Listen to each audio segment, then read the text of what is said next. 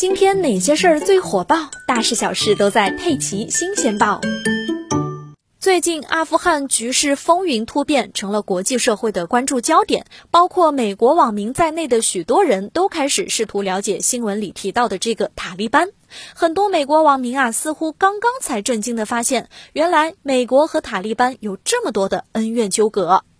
在美国媒体和文艺界长期塑造的所谓正确集体记忆下，有相当多的美国网民认为，美国派兵到阿富汗是纯粹的捍卫人权行动。因此，当美国宣布撤离阿富汗时，面对国内外对美国侵略行径的谴责，这部分美国网民啊，还对阿富汗人和其他西方国家的驻军喊话说：“有本事别求我们保护你们。”正是在这种心态之下，一段希拉里在2009年在美国国会上的发言，才让他们感到无比震惊。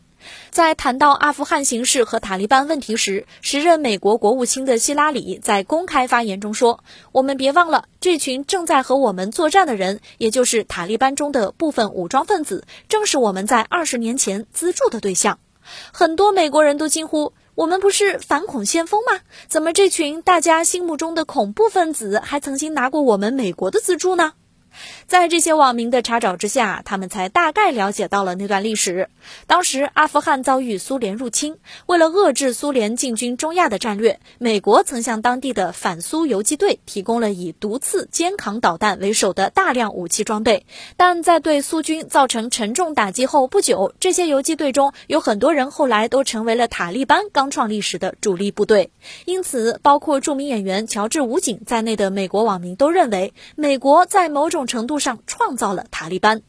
也不知道啊，是这些网友的年纪太小，不了解当年的历史，还是美国的官方宣传太过于深入人心？有很多美国人对于上面这个暴论感到非常的吃惊。因此，那些希拉里在许多年前有关阿富汗和塔利班的发言视频片段，最近又在美国社交网络上被疯转了起来。怪不得有网友调侃说，美国换了四位总统，花了两万亿美元，死了两千多位士兵，打了二十年仗，成功的把阿富汗政权从塔利班又换成了塔利班。